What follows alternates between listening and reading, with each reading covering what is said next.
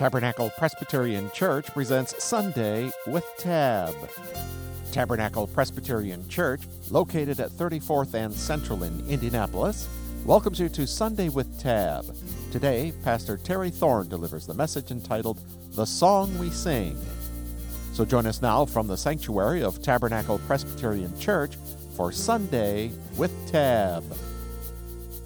So, our second reading today is also from the Old Testament. It's from Psalm 96. Oh, sing to the Lord a new song. Sing to the Lord all the earth. Sing to the Lord, bless his name, tell of his salvation from day to day.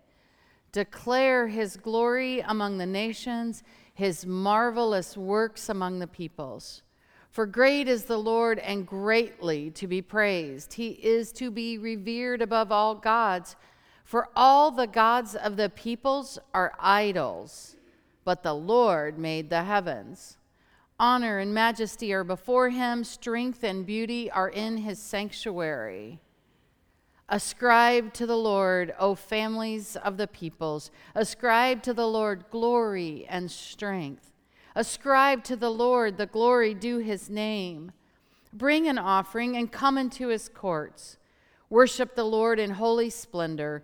Tremble before him, all the earth. Say among the nations, The Lord is king. The world is firmly established, it shall never be moved.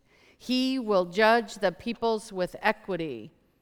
Let the heavens be glad and let the earth rejoice. Let the sea roar and all that fills it. Let the field exult and everything in it. Then shall all the trees of the forest sing for joy before the Lord. For he is coming. For he is coming to judge the earth. He will judge the world with righteousness and his people with truth. This too is the joyful word of the Lord. Let us pray. Oh God, we give you thanks for the privilege and opportunity to gather open and freely to worship you.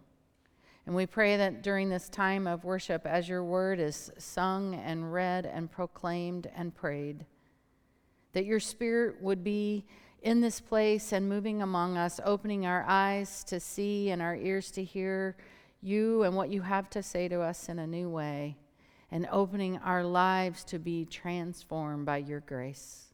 We ask this in Jesus' name. Amen. Sing to the Lord a new song. For many people, myself included, music has the power to heal hearts and touch souls in a way that no other art form has. Music creates moods, it changes moods, it lifts your mood, it commiserates with your mood. There are songs that have been written that express lament and joy and praise and pain and defiance and solidarity. On any given day, the playlist that I'm singing, which will always be in private, not public, is related to how I'm feeling that day or what I'm going through in my life in that moment. This week, I've been thinking a lot about the opening line of this psalm. Sing to the Lord a new song. Pondering what song are we currently singing? What song are we singing in our own lives? What song are we singing in this congregation? But mostly, what song are we singing in the world?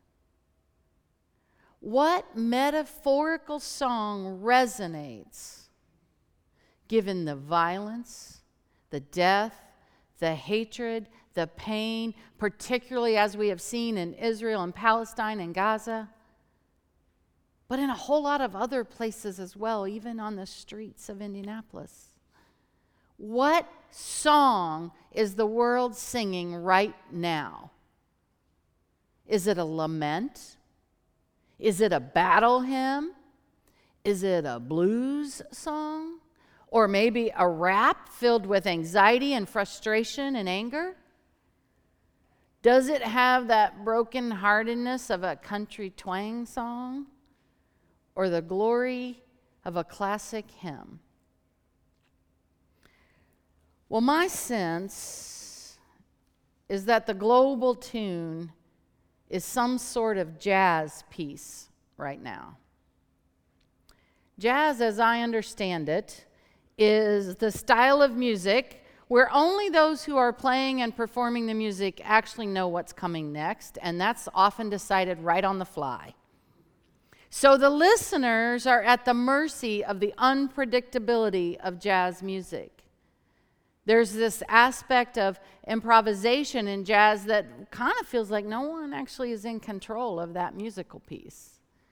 And as the observer, you trust that someone's leading it, but you can't always see who it is or where they're going. And to me, that's how the world feels right now. We trust that God is in control, or at least we want to trust that, but we're struggling to see where God is, or what God is doing, or where God is leading us. And I, I'm sure there are some who are even wondering has God all but abandoned the world?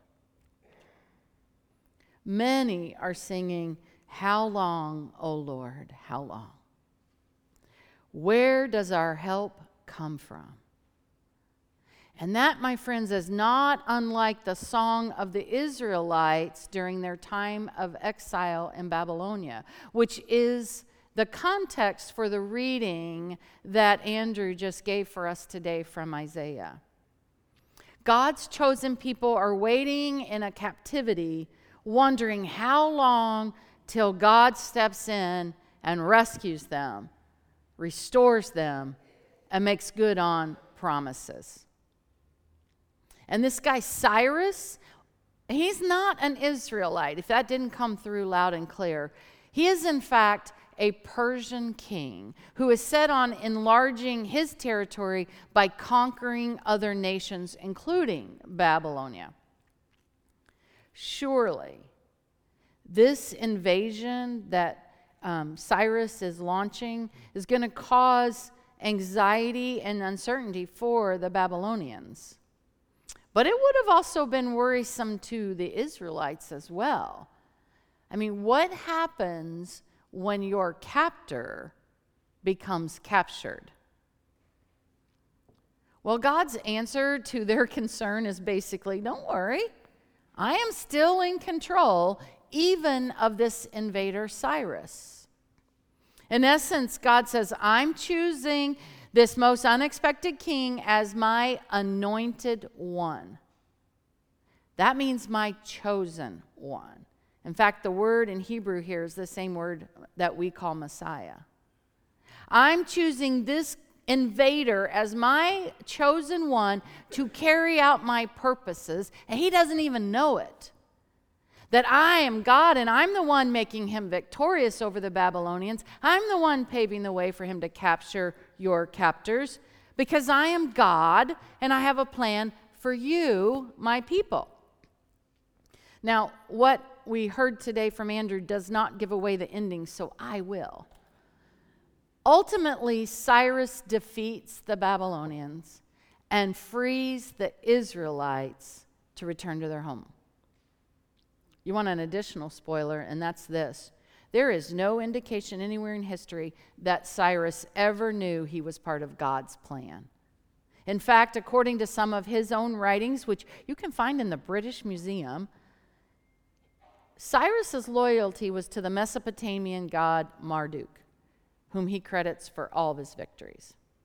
So, no, Cyrus never knew that the God of Israel was on his side. And frankly, God doesn't seem to care whether Cyrus uh, accepted this as fact or not. Instead, God was much more concerned that the Israelites were reminded through the prophet Isaiah once again who is ultimately responsible for the big picture.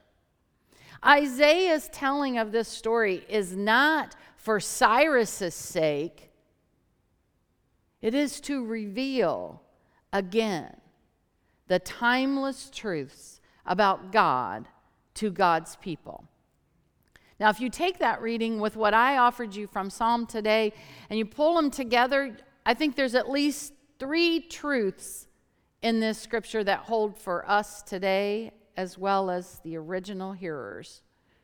And I believe they're truths that we really need to hear, perhaps more than any other time in most of our lifetimes.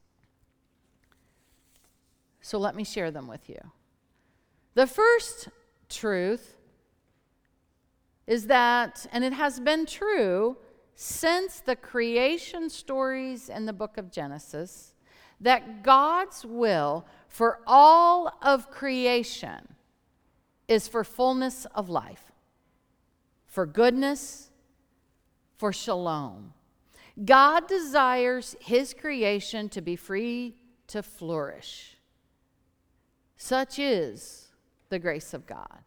To promote what is good for God's people, to act with justice and righteousness, and to continually offer redemption and restoration and hope.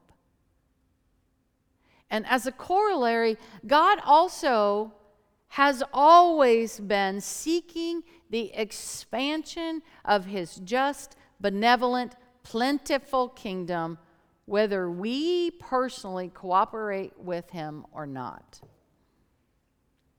But imagine if we did.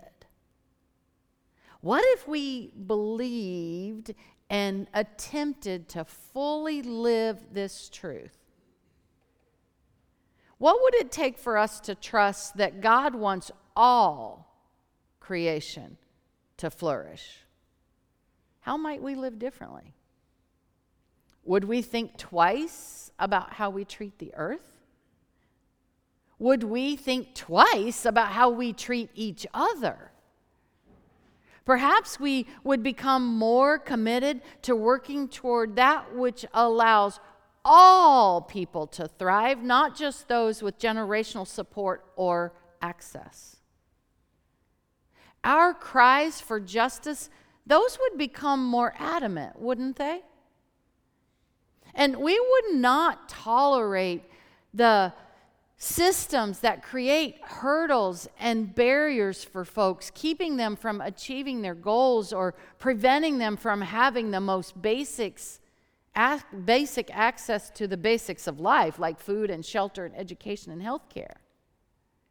How might the world be different if we, God's people, proclaimed and walked in this powerful truth? God wants me to thrive. God wants you to thrive. God wants our neighbors to thrive. God wants all of creation to grow and to thrive and to prosper. Nothing less for all of creation. I would have to think there'd be a lot less competition with one another and a whole lot more celebrating together. The second truth, bold and unequivocal truth revealed in these two readings, is that God is the only true God. Everything else is an idol. Or, as the psalmist so eloquently put it, all the gods of the peoples are idols. Folks, you know what this means? If it's not God, it is an idol. It will not, it cannot give us what God gives. Now, another way of thinking about this is that God is the only one who is ultimately in control, regardless of how much we might think we are. Cyrus may have very well believed that he was in control of his victory or that the god Marduk was, but in the bigger picture, that was not the case. Now, mind you, Cyrus may have made his own choice to invade Babylonia, which he did because he had free will, because God controls but is not controlling. But in this situation, God was work at a whole different level using Cyrus's actions for a greater purpose than what Cyrus ever knew or understood.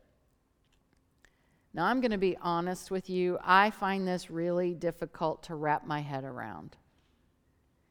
And at times, it can feel simultaneously frightening, not knowing what God's up to, and yet strangely reassuring to not have to know because it doesn't depend on me.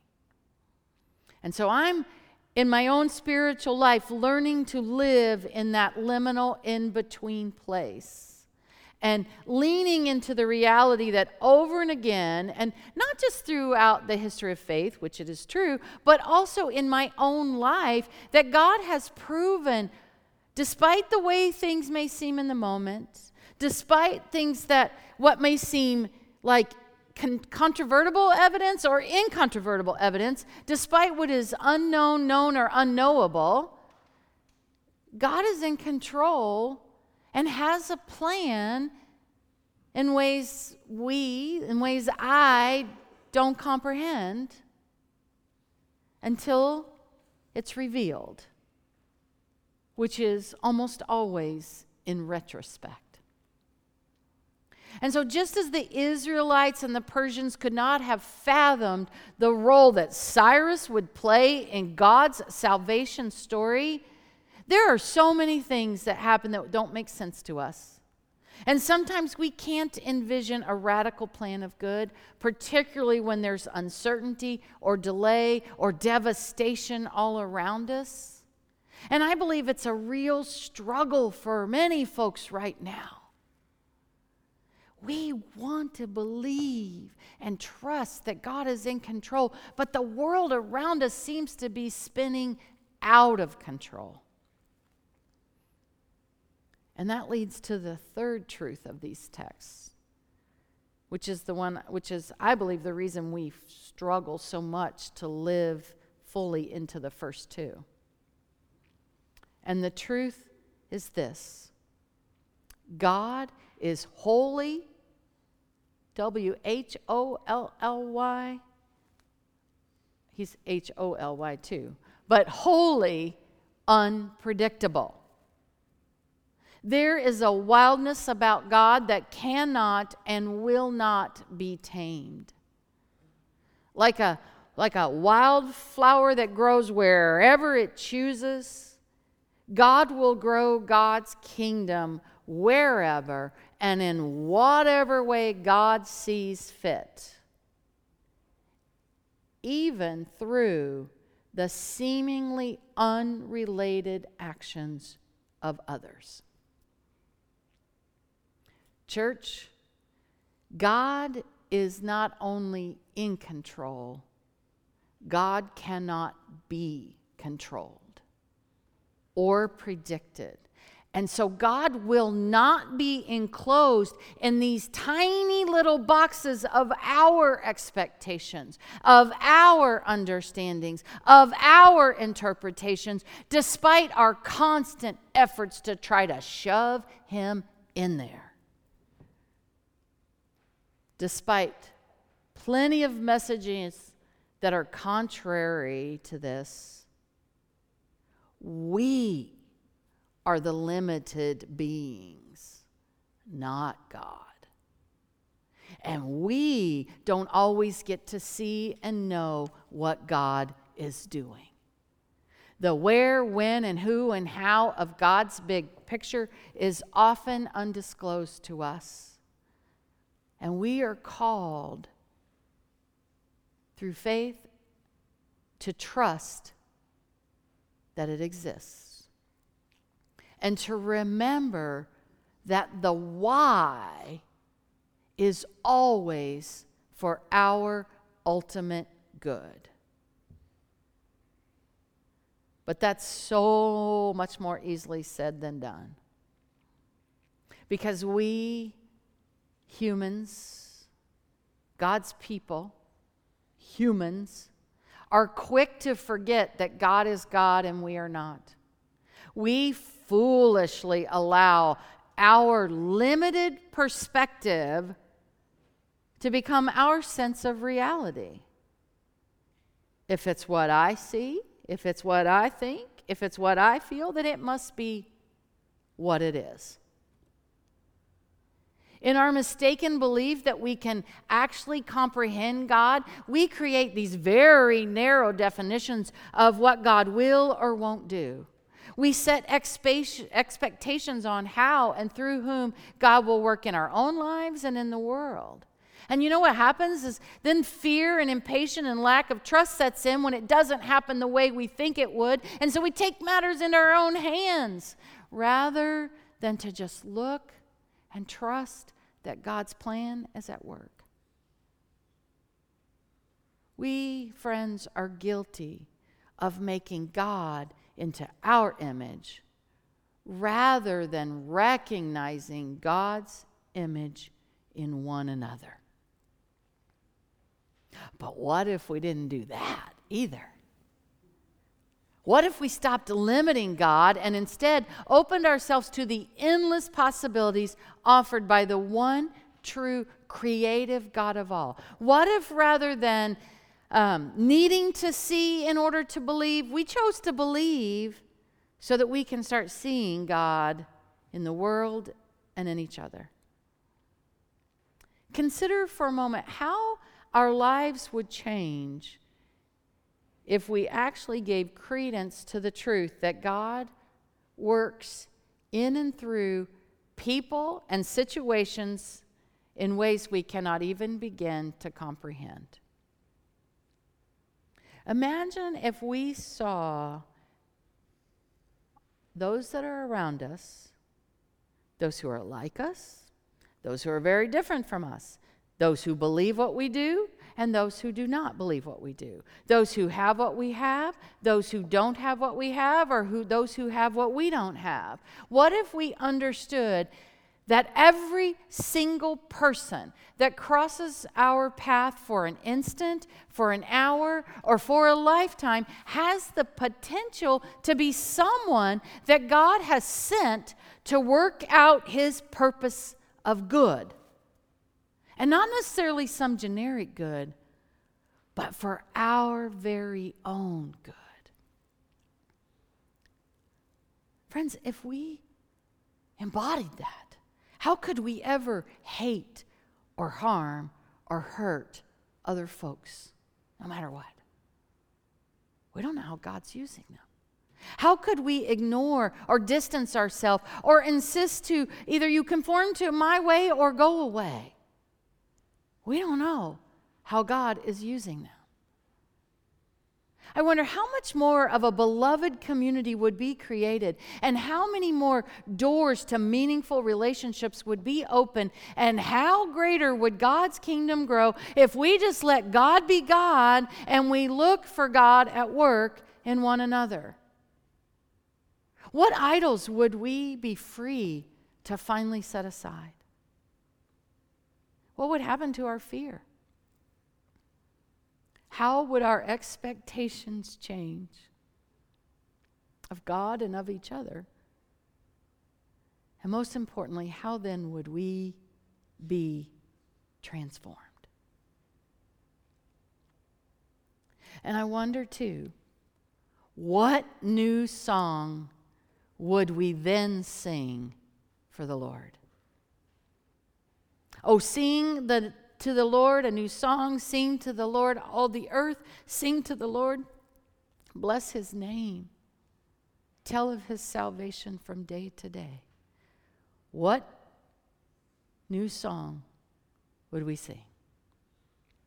Now, most assuredly, uncertainty and anxiety and fear will always be present on the wider scale such as what we are sensing right now because of the tensions in the world, but also on the small, although not insignificant scale, such as a congregation waiting nervously for what's next after a long and lovely pastorate.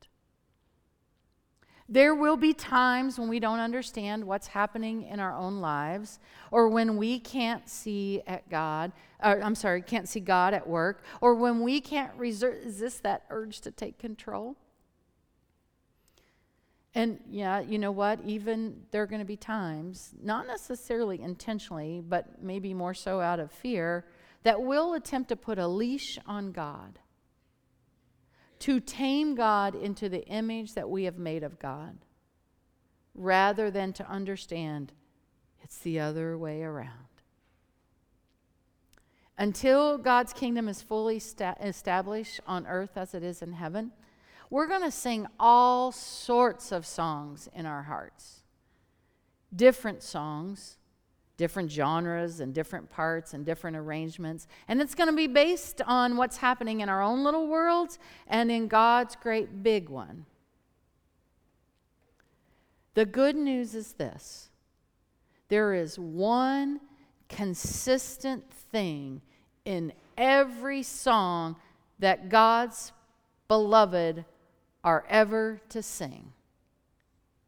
And that is this Hope always sings the descant. And I know what a descant is the overarching voice, the one voice that covers all the singing, the one that soars and lifts and brings up the beauty of the full choir of voices.